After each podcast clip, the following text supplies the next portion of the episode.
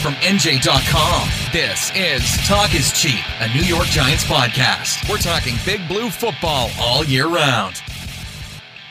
Welcome on in, Giants fans, to the latest episode of the Talk is Cheap podcast right here on NJ.com. As always, I'm Matt Lombardo, joined by my friend and colleague Zach Rosenblatt. And Zach, that was about as disastrous a nightmare on the midway that you could have imagined for the Giants this last Sunday in Chicago with a 17 to 13 loss to the Bears. To say nothing about falling to 0 and 2 with a young quarterback and a young roster, the most consequential loss on Sunday was certainly losing running back Saquon Barkley for the rest of the season with a torn ACL in his right knee.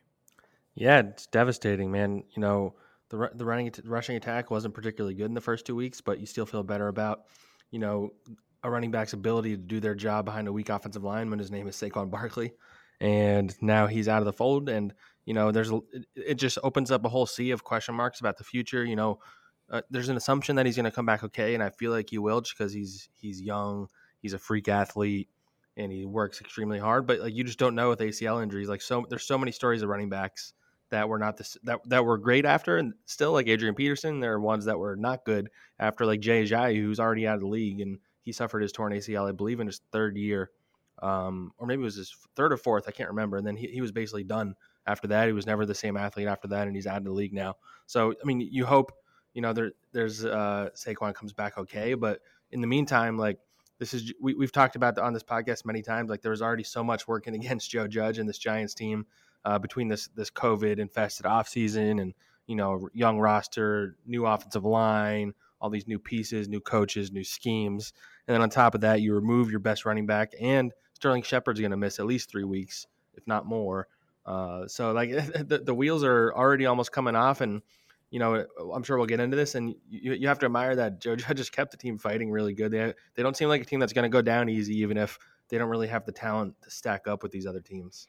Oh yeah, for sure. And we're going to get into all of that, all of the long-ranging consequences of Saquon Barkley's injury, what it means for his future, the Giants' future, what it means for Sunday, not just in terms of bringing in Devonta Freeman off the street and playing a banged-up San Francisco 49ers team, but really how this offense has to change. But before we do all that, Zach, of course, a little bit of housekeeping here. Uh, if you love what you hear on the show, we would really love it if you would subscribe in the Apple Podcast Store, give us those five-star reviews, let us know what you like, what you don't like. It helps us grow the show. Go ahead and follow us on Twitter. He's at Zach Blatt. I'm at Matt Lombardo NFL. And of course, you can follow the show at Talk is Cheap NYG. And if you want to get involved in the podcast, if you want to send us questions, if you want to hear the breaking news first, make sure you go and you sign up for the Giants Extra Text service. That's nj.com slash text. And we're also heard on Apple Play, uh, YouTube, Spreaker, Google, SoundCloud, all of your favorite podcast platforms. That's where you can find us if you have just stumbled upon us here. Uh, so, Zach, let's just get into the Saquon Barkley injury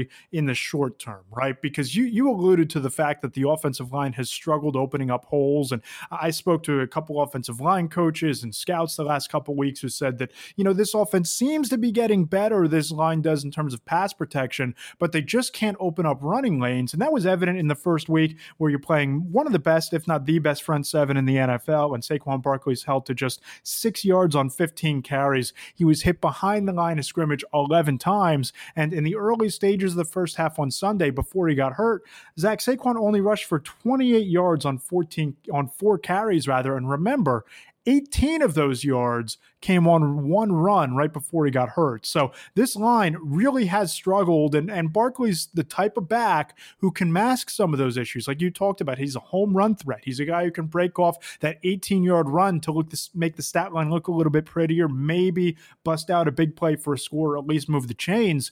Now that element of the offense is just gone. Yeah, you know, the, the offensive line is going to be the biggest question mark. And you know, I, I, think you you definitely saw them get a little better from week one to week two. Um, you know, I talked to Marc Colombo yesterday with the position coaches, and he said, you know, we they were not good enough in week one. Uh, they haven't been good enough overall, but he, he saw the, the key is progress as a group with a lot of new pieces. You know, Nick Gates playing center for the first time, Ricky left tackle, Cam Fleming at right tackle, blah blah blah. You know, Evan Engram isn't really helping as a tight end as a blocker, so you, you have a lot of things working against them in that regard. And you, just need to see progress. And there was some, especially in the pass protection, as you mentioned. I think in the second half they shut down Khalil Mack and Robert Quinn. Uh, but if they don't start opening up holes for this rushing attack, like I, think they did a, again, they did a better job in the second week, and I don't think Dion Lewis was hitting the holes necessarily. But you know, I don't think Devonta Freeman is not. We'll get into him more, but he's not the player he once was. He needs a little more help from that line. Um, I, I just envision this team being become a pass happy offense, like to the extreme. They have been the first two weeks, but out of necessity, out of trailing and all that. I think it they had 40 pass attempts in both games, I believe, or something I think 20, that. Yeah, I think 25 of those passing attempts came in the second half for Jones on Sunday. So again, you're you're trying to throw your way out of a deep hole in the second half, and you saw them kind of you know bring in Kaden Smith to chip Khalil Mack through late in the game. They basically threw their hands in the air with Evan Engram as a blocker and said, okay, we need to start throwing the ball. We're going to line him up in the slot. I think you see more of that, but I just don't know. Short of making personnel changes and throwing Matt Peart to the fire, your third round rookie, and and you know making a switch at center and putting Spencer Pulley in for Nick Gates, I don't don't know how you expect this line to just get better overnight, especially when you take away a top five or top 10 running back out of that backfield. Yeah, you know, Jason Garrett's really going to have to show if he has any creativity in his in his bones. Um, the first two weeks haven't really indicated that. I would say, you know, they, I think they're last in the league in motion, pre-snap motion. Um, I, I, was looking at Daniel Jones's numbers, and on play action passes, he he's has like a ridiculous rating. Like the difference between his completion percentage on play action and non play action is significant, and yet he only threw, I believe, eight or nine play action passes in week two. Uh, and and like I said, he had like 40 pass attempts. So I think that they need to get more play action. They need to get more motion. They need to, you know, they, they, did a lot of Evan Engram split out as a wide receiver, which I think they will do a lot with Sterling Shepard out. He's going to be like their slot receiver, probably, essentially. And I, I think so. You'll see Kaden Smith playing more at tight end, and he's a better blocker than Evan Engram. So, so you know, you're, you're going to have to see them shuffling the formation around, trying to get creative, trying to find big plays. They haven't even, they've only thrown the ball down the field more than 20 yards, I believe, like two times in two weeks, and that that has That's to wild. change for sure. No doubt about it, especially when you have a deep threat like Darius Slayton, who's probably going to step up and be your number one wide receiver with Sterling Shepard out. And that's just it. You look at what happened on Sunday and you take Saquon Barkley out, and, and that's a big enough hit. Now, Sterling Shepard goes to IR and you're out three to four weeks with turf toe. So you're going to be looking at Golden Tate, who caught five of his six targets on Sunday, Darius Slayton, who had a monster game with two touchdowns against the Steelers and kind of disappeared in week two. And, you know, somebody like CJ Board and moving Evan Engram to the slot or even out wide. It's going to be a little bit of a patchwork wide receiving core for, for Daniel Jones. And, you know, what was really ironic and kind of disappointing and, and, and it makes you wonder if this Giants organization isn't snake bitten at the moment, Zach, is that, you know, Sunday was the first game in Daniel Jones's career in 15 starts where he had Barkley, Shepard, Tate, Engram and Slayton all together and all healthy on the field with him, and you lose Sterling Shepard and Saquon Barkley in the first half. So you're not going to have the entire supporting cast around Daniel Jones for the rest of the season. And I talked to Jerry Schuplinski about this yesterday, the quarterback coach, and he basically said that, you know, it would impact an older quarterback much more than a kid like Daniel Jones because an older quarterback and a veteran might be more accustomed to those guys where this uncertainty and this patchwork group is really all that Daniel Jones knows.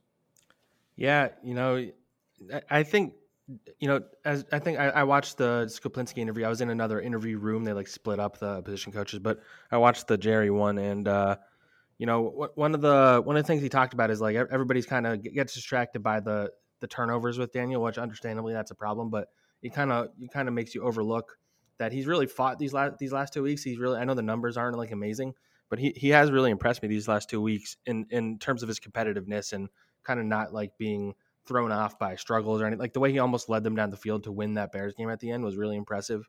Um, they're, they're to have to see more of that. He's to have to be more prolific, and he just can't turn the ball over two times per week uh, if they want to win any games, especially now that Saquon's not there. Yeah, and of course, in Saquon's place will be Devonta Freeman. We mentioned him a little bit earlier, and you know the Giants signed him to a one-year deal, Zach, worth up to three million dollars, and he was on the practice field Wednesday. And now all signs point to Devonta Freeman being on the field with the Giants on Sunday against the 49ers. And you have to believe that as much as Dion Lewis picked up the slack in the second half, that Freeman's going to be the guy moving forward. You know, he was basically picking his situation. He was a free agent up until the middle of September, the last week in September, even where he was trying to pick the best landing spot for him. And now he steps in into a potential feature back role. And I spoke to current and former scouts about what exactly the Giants are getting. And to a man, they all said that he's a guy who's probably diminished as a runner at this point. He's still a multifaceted back. He still has reliable hands. He's still a threat to make plays out of the backfield. And that you kind of have that thunder and lightning approach now with Lewis and with Freeman. But if the Giants are going to maximize Devonta Freeman's role, he's going to be better as a pass catcher. And that's an area where I thought, Zach, you would see more of Saquon Barkley, and we just didn't see that through the two games that he was healthy for. Yeah, you know what? I think Giants fans should temper their expectations of Freeman. He certainly is an upgrade over like what they have, but you know he he suffered multiple injuries in 2018 to his knee and his groin, and like since then he just hasn't been the same player he was before that when he was a Pro Bowler like two straight years. You know he last year I think a Pro Football Focus had him as like one of the like 10 worst running backs among guys that had significant snaps. Um, Career low yards per carry last year too. Even, even, as a pass catcher, like he gets a lot of catches, but they also he also almost never split out wide like Saquon does. So he doesn't have like the same element of you can move him around. So they're they're like I said, like Dion Lewis is going to be a guy that's going to play. I think more than people realize after they signed Devonta. But you know, th- this is going to be a full on rotation, is what I would expect. Yeah, I, I, agree. It's a backfield by committee where you almost look at what the Patriots have done for the last several years with guys like Sony Michel and James White, just rotating them in and kind of playing to their strengths and maximizing them in their own roles. I could see Joe Judge kind of running a very similar running scheme, and it, it's kind of a departure from what Jason Garrett had the ability to do all those years with Zeke Elliott and, you know, for two weeks at least, trying to build around Saquon Barkley. Uh, but you look at this running game now, again, maybe maybe Freeman's running style and Dion Lewis's straight ahead running style, maybe that works in this system. But if you can't open up holes as an offensive line, I'm not sure how you're going to spring these guys. And I'm not so sure that you're going to have the kind of success that you might have been able to have with a healthy Barkley where you have that home run threat, because that's just not what either one of these guys are right now. Yeah, you know, I know you mentioned this earlier, but it's just like, it's just so wild how we all off season we talked about how Daniel Jones has never played a game with all of his weapons there at once. And then we get to week one and Golden Tate doesn't play. And we get to week two and Golden Tate plays and they're finally all together on the field at the same time. And it lasts less than 10 snaps before Saquon goes down. Um, and now they might never, because I, I, my, my gut tells me this entire group won't look the same at this time next year. Um, like, I've, like I imagine, you know, one of the Golden Tate, Shepard, or Evan Engram trio will not be back, would be my guess. So you, you have you, you're just never going to get those guys all at the same time. So Daniel Jones has kind of been working behind the eight ball in that regard, where he's have, the Giants haven't really put him in the position to win because, as we've criticized them for, they just didn't bring depth in at wide receiver either this year or last year. And they're kind of like Damion Ratley is going to be playing quite a bit now, and he's a guy that nobody had heard of in New York before two weeks ago. Yeah, and then you look at the offensive line, and it was almost as if it was two years too late to invest a first round pick in a kid like Andrew Thomas. They've kind of always slapped a band aid on its center. And even when Jon Halapio was the starter last year, he was a middle of the road at best center in the National Football League. And then this year you go in with Nick Gates having never played a snap at center before winning that job outright in, in training camp from Spencer Pulley. And you have a band aid for the second year in a row, Mike Remmers a year ago, and this year Cam Fleming at right tackle. And, you know, as much as the Giants have invested a number six overall pick in Daniel Jones, it's really been a disservice not to go out and bring in a veteran, game breaking wide receiver or draft one in the first two or three rounds of, of, a historically deep and talented draft class at wide receiver. And yes, you had the running back, you have a dynamic pass catching tight end, but all of the other ingredients that you see other young quarterbacks have. Look at Patrick Mahomes in Kansas City, a great offensive line, one of the best tight ends in the league, speed at every single skill position. Look at Carson Wentz in Philly, his second year. They go out already with a top five offensive line, maybe top three offensive line in the league. They bring in Alshon Jeffery in free agency. You look at the the, the Los Angeles Rams with Jared Goff, a, a decent enough offensive line. They had Todd Gurley at running back. They go and get Brandin Cooks, a reliable deep threat speedster wide receiver. And the Giants decided, okay, we're going to trade away Odell Beckham Jr. a year before we draft a quarterback. We're going to take a quarterback in the first round. We're going to move forward with taking a fifth round rookie who, by all means, has exceeded expectations in Darius Slayton, but they haven't gotten that game breaking, veteran, reliable wide receiver or built out the offensive line in front of him. And, you know, it, it just worries me, Zach, that this offense at its core is fundamentally flawed. And as much as Daniel Jones is gutting it out and he's trying to protect the football and not turn it over, I don't know if he's ever going to reach his ceiling in this situation. Certainly not this. Season. How about season, that for a hot take? Yeah, certainly not this season. And then, I mean, if you just look at their upcoming schedule, I got there. There, there's not a first, an obvious first win until maybe they play Washington in, in what is it, week six or week seven. You know, they have San Francisco this week. San Francisco is really banged up. If they were going to catch a team on a bad week, this is the ideal time. Like if they were going to upset somebody, the 49ers are like the ideal team to be playing right now at home. Um, like their almost their entire roster is hurt. It seems like Nick Bosa's out for the year. Tevin Coleman's out. Raheem Mostert's out. Uh, Jimmy G is probably not going to play. Uh, Richard Sherman's not playing. Like it's an unreal amount of and George Solomon Thomas is out. Yeah, and, and, so you have so the 49ers, even with those injuries, they're still a really talented team and they have a great coach. But th- then you go next week, you have the Rams on the road. They're two and zero. Oh. They have some really good talent, obviously. And then the week after that are the Cowboys, who are quite clearly the more talented team. And then you have Washington and Philly back to back. Those are both winnable games, but at that point, you could be zero oh and five.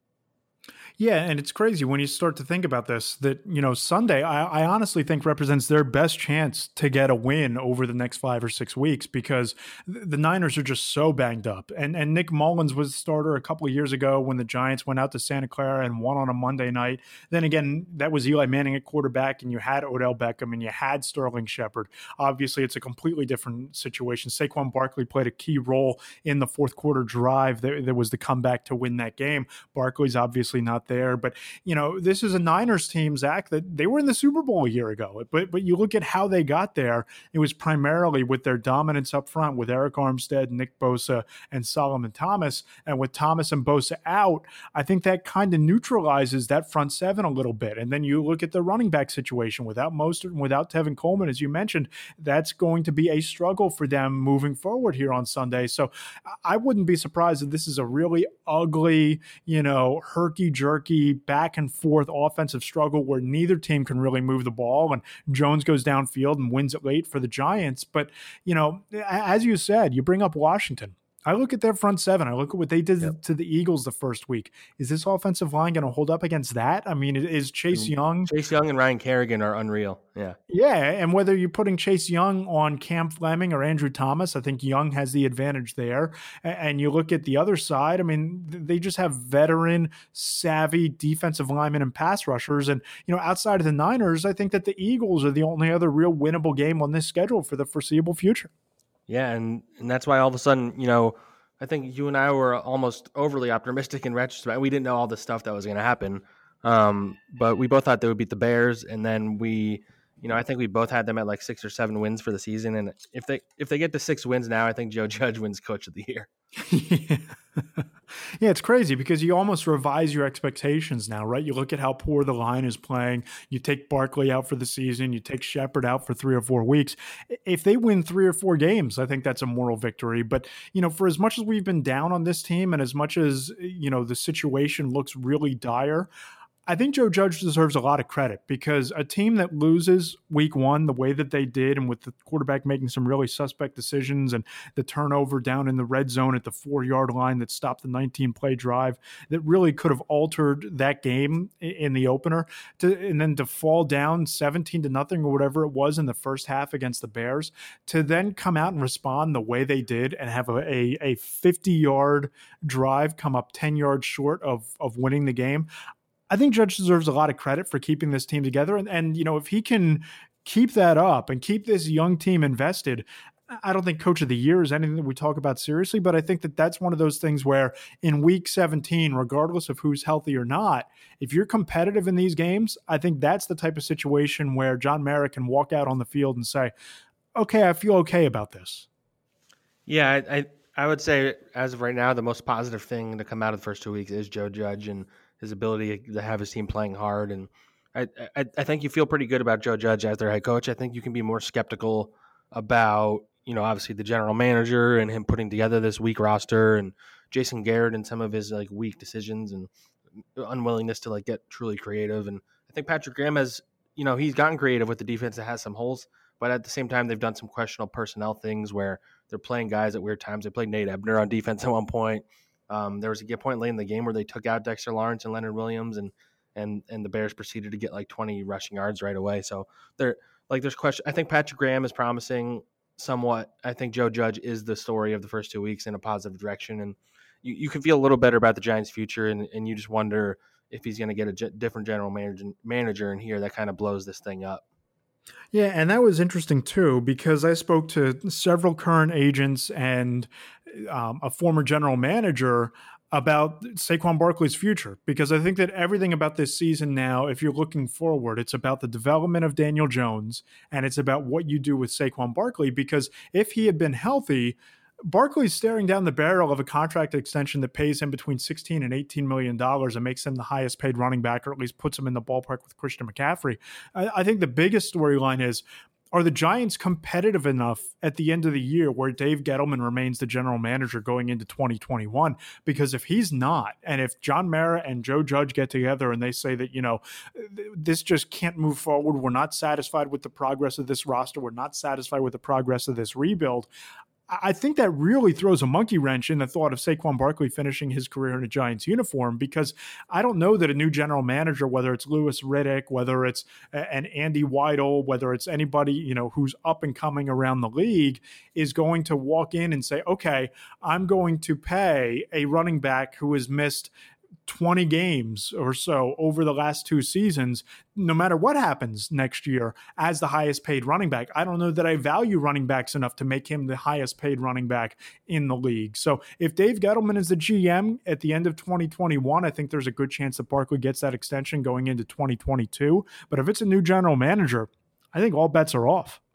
What do you think? What do you think they should do with the Barkley thing? Because I, I think the the smart thing to do would be to wait. You know, obviously they don't have to do anything with Saquon um, for a couple. I mean, they could franchise tag him after his five year contract runs out in theory if they wanted to, and and all that. Like I, I just, it just doesn't make any. Even if Dave Gettleman's here, like I, that would be very short sighted to go and give him a big contract unless there's a lot of like stipulations about playing time in games and stuff like that. Yeah, I think that the fifth year option is a no brainer for them. I mean, you guarantee that that fifth year, and it gives him the opportunity to come back in year four and you know, try to put his best foot forward, and then it, it's you know make or break time. Um, I think it all depends. If if he comes out and he looks like he did as a rookie, and he has 1,200 rushing yards and and 22 to 2,500 all-purpose yards, and he plays 16 or 17 games, then I could see them giving him an Alvin Kamara or Christian mm-hmm. McCaffrey or Dalvin Cook type of contract. I think that there's nothing really you know holding him back from that. But if he struggles and if he gets hurt again, or if he misses three or four weeks, or he misses a full season, then yeah, I, I, don't know if you even bother franchising him. To be honest with you, I mean, at that point, what are you? You're going to pay him top five running back money for a year with no guaranteed salary beyond that. I don't know that his agent is going to be happy with that. I, I don't know that it serves the franchise well. And if if he's become injury prone at that stage, I don't know. I don't know that I bring him back. What What about you? Yeah, um, yeah, I, I totally agree. And you know, this is something that you know gets Giants fans upset because it's kind of brought up a lot whenever something goes wrong, but it just kind of goes back to the reason why you don't invest such significant draft picks and running backs because it's just a, such a volatile position, and you can you can get guys in later rounds or for cheaper in free agency or whatever, and your offense can still flow better than if you don't have a good offensive line. Your running back's never going to play. Like your running back can't overcome a bad offensive line, which we saw in Week One. You can have all the talent in the world, which Saquon does, and it doesn't matter if he's not, you know, it doesn't have any space to run. So I, I think you're just seeing why that was such the wrong move that year. Um, you know, it's easy to retroactively say stuff. I think a lot of us were saying that at the time, but and that kind of ties into like whether you should pay the guy. Which I, in general, I'd say you don't need, shouldn't pay a running back unless they're like a unique specimen, like a McCaffrey or even a Barkley. But now that Barkley's hurt, I think that kind of throws it out a window a little bit because now you're you're you're playing with risk uh, quite a bit more than you were before because he now he's going to have an injury label because he was he was banged up last year too, and he's hurt this year, and and uh, you know it's it's just going to be very interesting to see how they play this because they, they want him to be the face of their franchise, and it's going to be harder to make that happen now. Yeah, for sure. I think it's all on him now to be able to stay healthy and, and, prove that he can return to form. And you know, not for nothing, but I think that this this final 14 or so games of the regular season, I, I, think that it's an open audition for Daniel Jones. I mean, the Giants can talk all they want about him making progress. And in a lot of ways, I think that it, this has become Daniel Jones's team. I think that the offense rallies around him. You saw that on the final drive last week. You saw it with how they hung tough against the Steelers. But, you know, when you wish, when you look at at Jones, you can't wish away the turnovers. You you can't wish away the poor decision making and some of the the one or two bad throws that he makes per game, or the fact that when he is uh, avoiding the interceptions, that's when he holds onto the ball a little bit longer in the pocket, and that's when the fumbles happen. And again, just like a new general manager, if there is one after this year, is going to need to make an evaluation sooner rather than later on Saquon Barkley. A new general manager is probably going to have to make an evaluation on Daniel Jones, which is kind of astounding. At, at that point, he would only be a second year quarterback, but I believe watching him that he has it in him to erase the turnovers and make better decisions, but the tape doesn't exactly show that that that's the problem. Eh, he he can make strides in every other department but if he's averaging 32 turnovers per season that's just not going to get it done.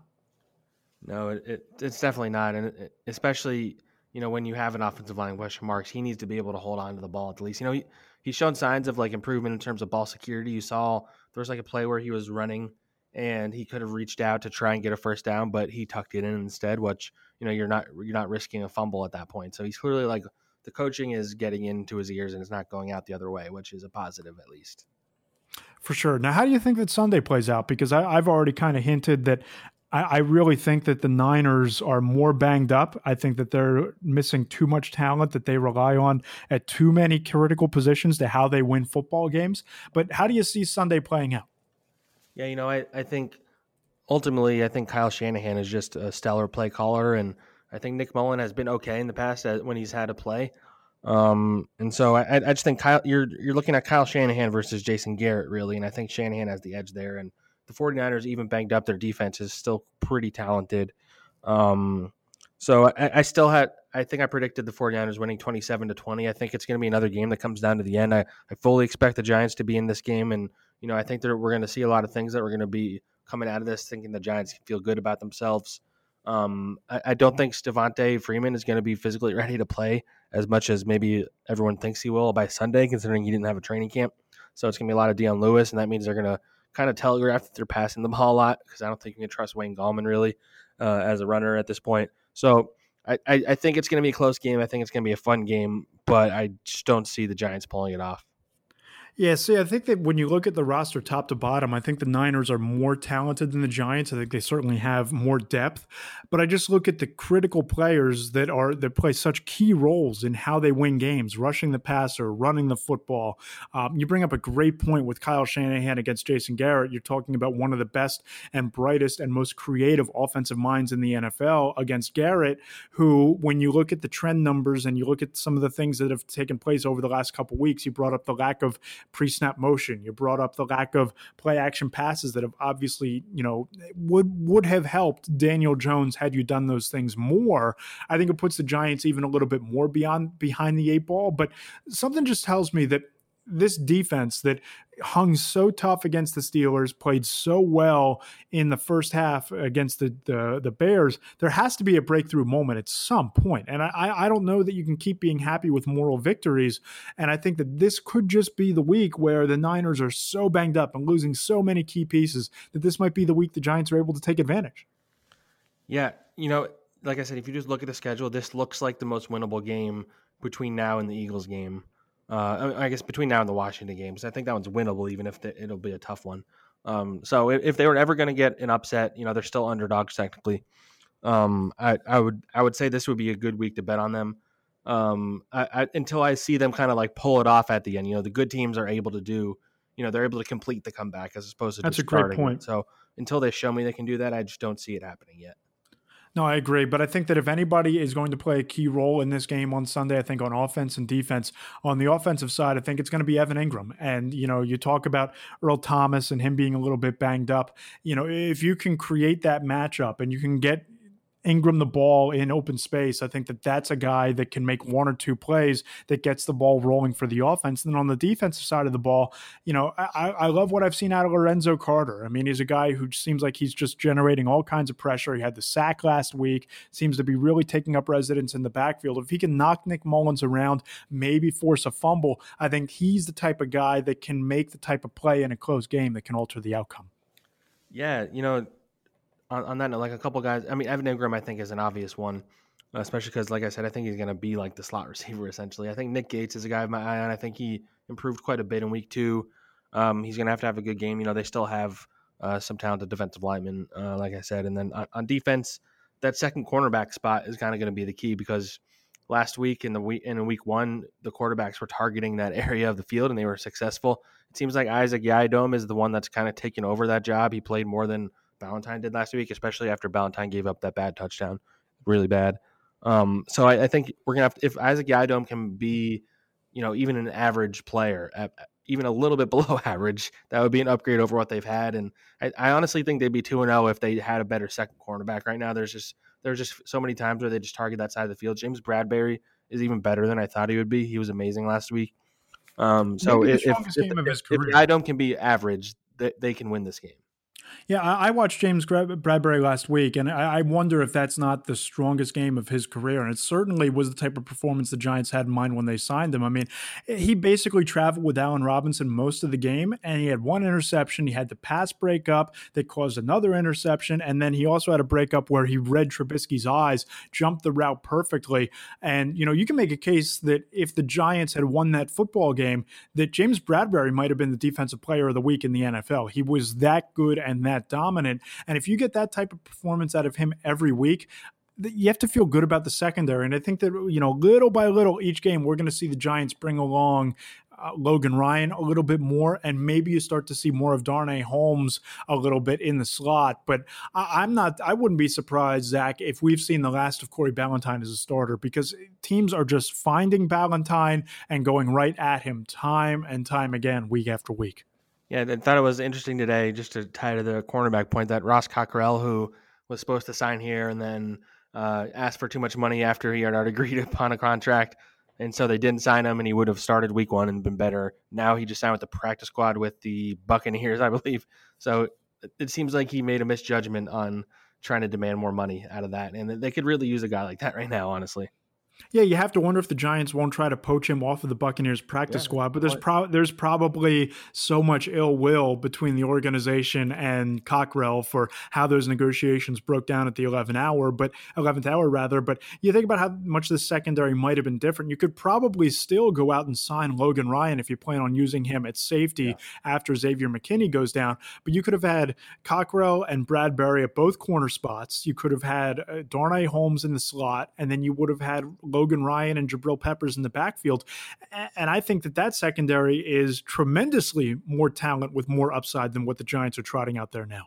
Yeah, and you know, and, and, Julian Love, by the way, also would would have been the third safety there, and he's he's yeah he's looked pretty good. I think Jabril has actually been a little bit of a disappointment so far, but if you maybe take a little little of the responsibility away by having such a deep secondary, then I think he's better suited anyway. Zach, what's your pick for Sunday and any parting shots here? Uh, yeah, I got I have the 49ers going 27 to 20 with the win.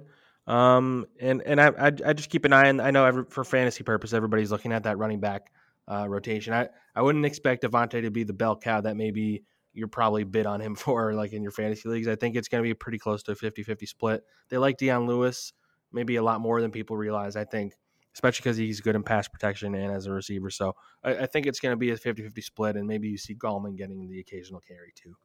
See, I think the Giants get it done on Sunday. I know that I was wrong. I picked the Giants to beat the Bears last week, and I was ten yards shy from you know getting that pick right. I just have this suspicion that that the Niners being so banged up and the Giants showing so much fight the last couple of weeks that I think it's going to be ugly. Like I said, I think it's going to be an offensive slogfest. I wouldn't be surprised if both teams turn it over a couple of times, but I think Daniel Jones actually gets the fourth quarter comeback drive this time. I think they go down the field, they win the game, something like 17 to 16, something just ugly and low scoring. And uh, if I'm going to make a bold prediction, I, I have nothing that tells me that this could happen, but I think you see a change along the offensive line this week whether it's Nick Gates being pulled for Pulley or whether it's Fleming being, you know, swapped out for Matt Peart, I think the Giants need to do something to spark that offensive line because it's just been inadequate the last couple of weeks. Yeah, I, I, the the right tackle spot in particular is where I have my eye on, and I wonder if they would even move Nick Gates out to right tackle and put Pulley in or something like that. Because I, I don't know yeah. if Peart, Peart will be an upgrade necessarily, but like I'd be interested to see how they handle that. Yeah, and I think that Gates, after what we've seen, I think that he'd, he'd actually be better suited to play right tackle. So, Zach, you have a loss. I have a Giants comeback win. We'll see how it plays out. It should be a fun afternoon at MetLife. Yeah, I'm, looking forward to getting back up there, even if we're going to be six feet apart in the press box. and, and, we get to avoid the turf monster too. So there's go. always yeah, that. We won't get to our ACLs. So. All right, everybody. He's Zach Rosenblatt. I'm Matt Lombardo. Give Zach a follow on Twitter. You need to get that following up for Zach. It's at Zach Blatt. I'm at Matt Lombardo NFL. Zach, I'll see you Sunday. All right. See you Sunday, Matt.